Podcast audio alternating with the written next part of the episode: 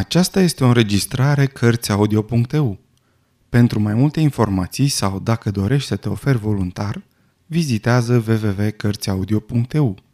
Toate înregistrările Cărțiaudio.eu sunt din domeniul public. Herbert George Wells Omul invizibil Capitolul 4 Mr. Cass îi pune străinului câteva întrebări.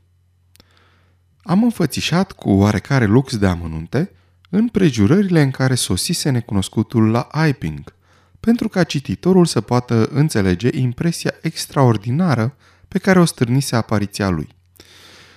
Însă, afară de două întâmplări ciudate, nu s-a petrecut mare lucru în timpul șederii lui la poștalionul cu cai, până în ziua de pomină a sărbării clubului. Au mai avut loc o serie de ciocniri cu Mrs. Hall în chestiuni de disciplină domestică, dar de fiecare dată, până către sfârșitul lui aprilie, când s-au ivit primele simptome de sărăcie, morocănosul locatar îi închidea gura prin simpla mijlocire a unui supliment de plată. Mr. Hall nu prea l avea la inimă pe străin și ori de câte ori îndrăznea își exprima părerea că ar fi mult mai înțelept să îi se facă vânt. Nu-și manifesta însă antipatia prea fățiși, ci și-o reținea în mod demn și le evita pe musafir atât cât era posibil. Așteaptă până la vară, îl povățuia Mrs. Hall, până încep să vină artiștii. După aia o vedea noi. O fi el cam mofturos, nu zic ba, dar banii rămân bani, orice ai vrea tu să zici. Singuraticul mușteriu nu se ducea la biserică și nu făcea nicio deosebire între duminici și zilele obișnuite. Nici măcar nu-și schimba costumul. Lucrează cu toane, așa gândea Mrs. Hall. Uneori se scula de vreme și muncea fără răgaz. Alteori însă se trezea târziu. Se plimba ore întregi în lung și în lat prin odaie, frământându-se fără încetare.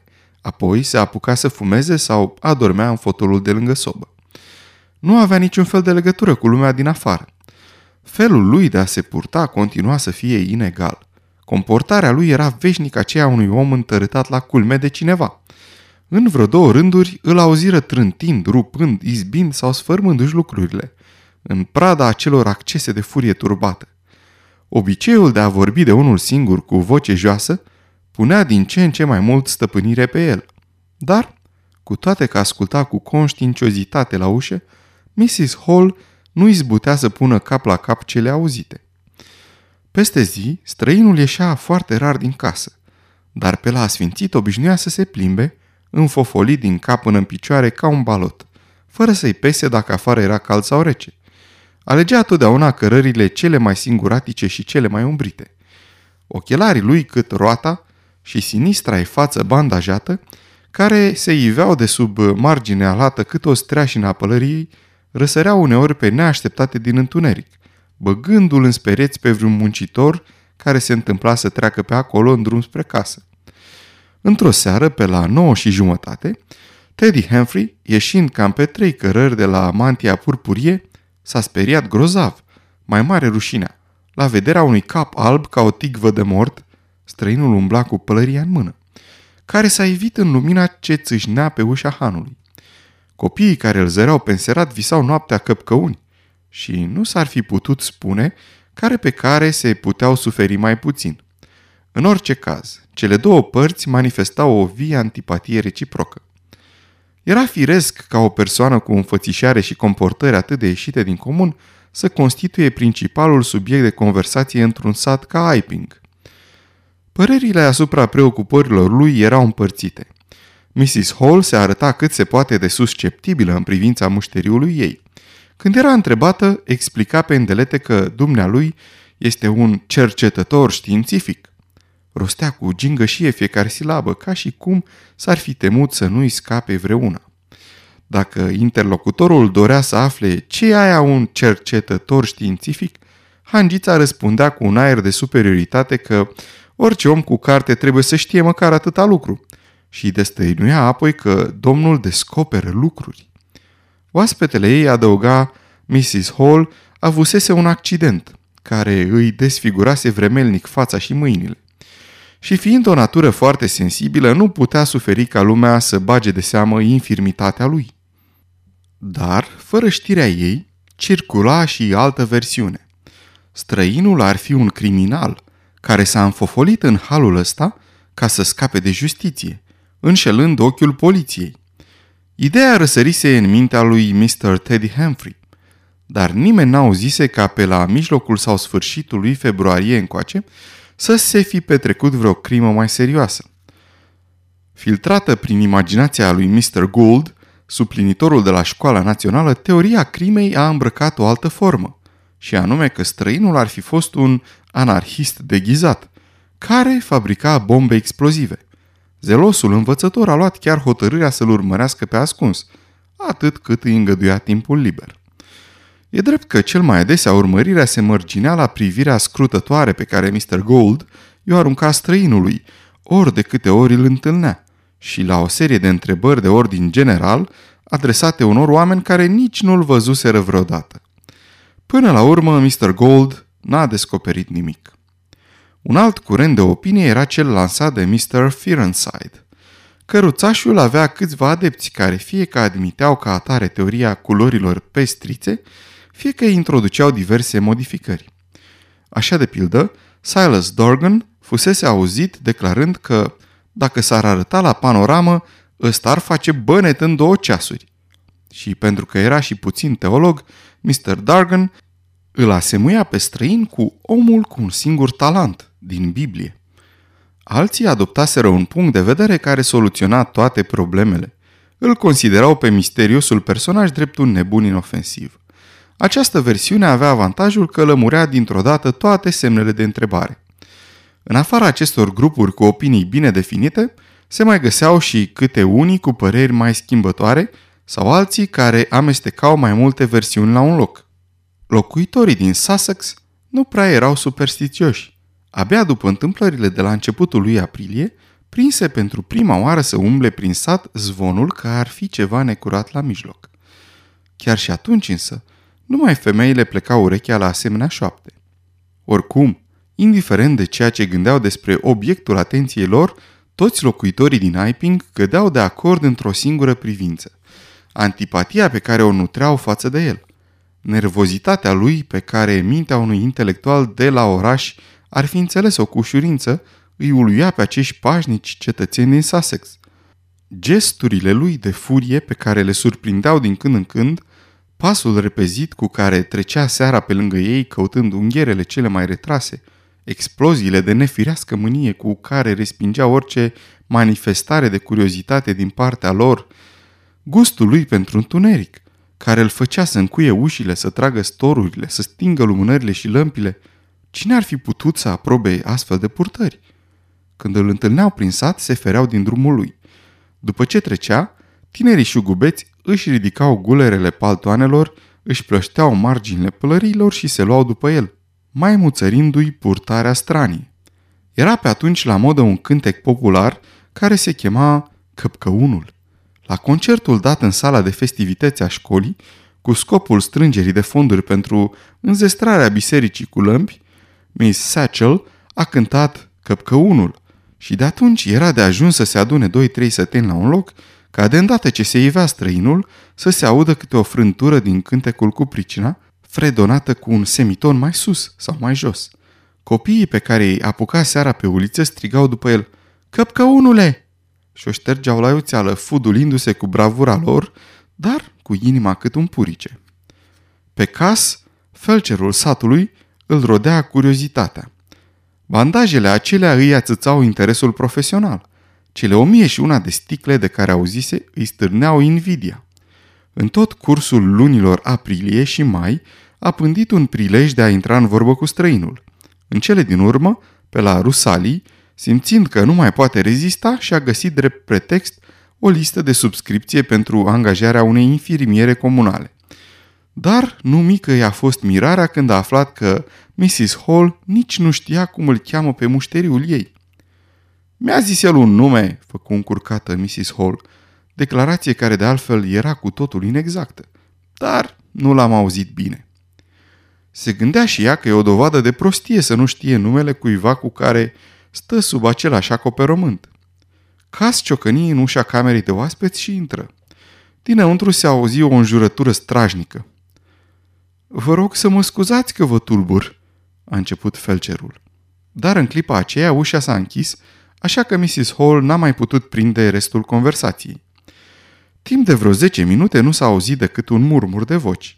Apoi, un strigă de uimire, tropăit de picioare, zgomotul unui scaun răsturnat, un hoho de râs ca un lătrat, pași iuți care se îndreptau spre ușă și în cele din urmă a apărut Cas, alb la față, aruncând peste umăr niște priviri îngrozite. Lăsă ușa deschisă în urma lui, fără măcar să se uite la hangiță, străbătu coridorul în fuga mare, coborâ treptele și dispăru. Mrs. Hall stătea în dosul teșghelei cu ochii țintă la ușa deschisă a camerei de oaspeți. Îl auzi pe străin cum râde încetișor și cum umblă prin odaie. De unde stătea ea, nu putea să-i vadă fața. Deodată ușa camerei fu trântită cu putere și liniștea se așternu din nou. Cas alergase glonț la Mr. Branting vicarul. Arăt eu a nebun? Izbucni felcerul de cum pătrunse în cămăruța ponosită a sfinției sale. Am eu aerul cuiva care nu-i în toate mințile? Ce s-a întâmplat? întrebă Mr. Bunting, așezând un amonit peste foile volante pe care își scria viitoarea predică. Omul acela de la Han. Ei bine, dăm ceva de băut, gâfâi Cas, lăsându-se să cadă pe un scaun. După ce își potoli nervii cu un pahar de vin ieftin, singura băutură pe care o avea bunul popă la îndemână, îi povesti despre întrevederea pe care o avusese cu puțin înainte. Intru în odaie, începu el, și cer să subscrie la fondul ăla pentru infirmieră. Cum am intrat eu și avârând mâinile în buzunare și s-a trântit în scârbă pe un scaun. Când i-am zis despre ce-i vorba, ce crezi că a făcut? S-a smiorcăit. Zic eu pormă. Am auzit că vă interesați de știință. La care el. Da, da. Și iarăși a tras pe nas. Și uite așa se tot smiorcăia într-una. Pe semne că a prins un guturai numărul 1. Nici nu-i de mirare dacă umbră toată ziua în fofolit. Ei, și mă apuc eu să-i vorbesc de infirmieră, dar în vremea asta trag cu coada ochiului până toate părțile să văd și eu ce minune era pe acolo. Sticle chimicale cu grămada, balanță, e prubete în stative și un miros ca de ghiocei. Îl întreb dacă e dispus să dea și el ceva. Am să mă gândesc, face el. După aia l-am întrebat fără înconjur dacă se ocupă cu vreo cercetare. Da, zice el. O cercetare de lungă durată? Atunci au cam intrat draci în trânsul. O să dureze al naibii de mult, îmi zice el. Și la vorbele astea, ca să zic așa, i-a sărit muștarul. Zău, fac eu. Atunci se apucă să-mi înșire tot necazul lui. Stătuse toată vremea ca pe jeratic și întrebarea mea parcă i-a turnat gaz pe foc. Nu știu ce mi-a zis el de un fel de rețetă, ci că o rețetă foarte importantă, dar n-a vrut să-mi spună la ce-i folosea. Era ceva medical? întreb eu. Dracu să te ia, sare el. Ce tot urmărești să scoți de la mine? Mi-am cerut scuze. La care el iar s-a smiorcăit și a tușit. După aia mi-a povestit mai departe. Zicea că a citit rețeta, care rețetă conținea vreo cinci ingrediente.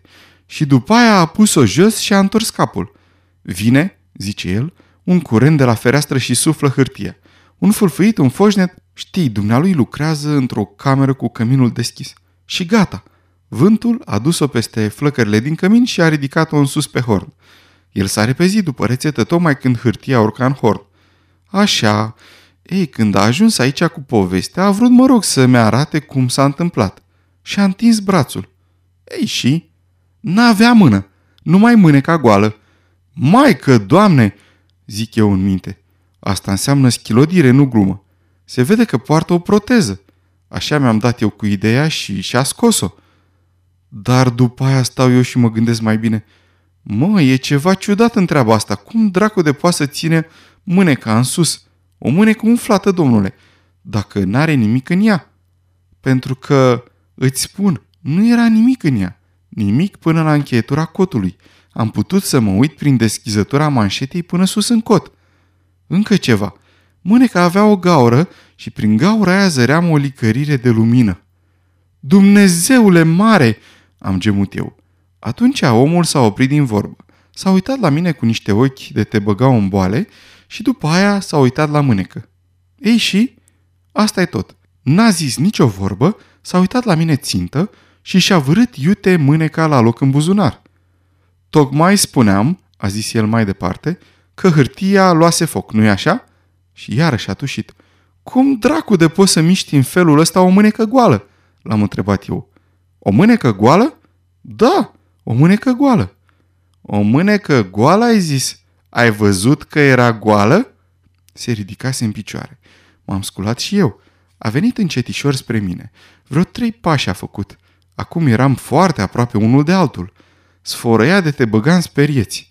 Eu nu m-am clintit din loc, dar să fiu eu al dracului dacă ar mai putea careva să stea liniștit când s-ar apropia de el încet încet căpățâna aia bandajată cu niște ochelari cât farfurile. Ai spus că era o mânecă goală? întrebă el a treia oară. Da, sigur, zic eu. Ei, și ce crezi că face atunci? Își scoate mâneca din buzunar cu o încetineală care te înnebunea și își ridică brațul spre mutra mea ca și cum ar fi vrut să mi-l mai arate odată. Da, cum îți spun, foarte încet. Eu mă holbam la el. Mi se părea că stau acolo de un veac. Ei bine, zic, și tușesc ca să-mi dreg glasul, nu-i nimic înăuntru. Simțeam nevoia să îndruc ceva pentru că începuse să-mi fie frică. Puteam acum să văd prin mânecă până în fund, la umăr, fiindcă el a întins-o drept spre mine încet de tot Uite așa până când manșeta a ajuns la vreo două degete de ochii mei. Nu vezi în fiecare zi o mânecă goală ce se întinde spre tine, așa Și apoi... Ei, ceva care la atingere aducea deget mi-a tras un bobârnac în nas. Banting început să râdă. Dar nu era nimic înăuntru.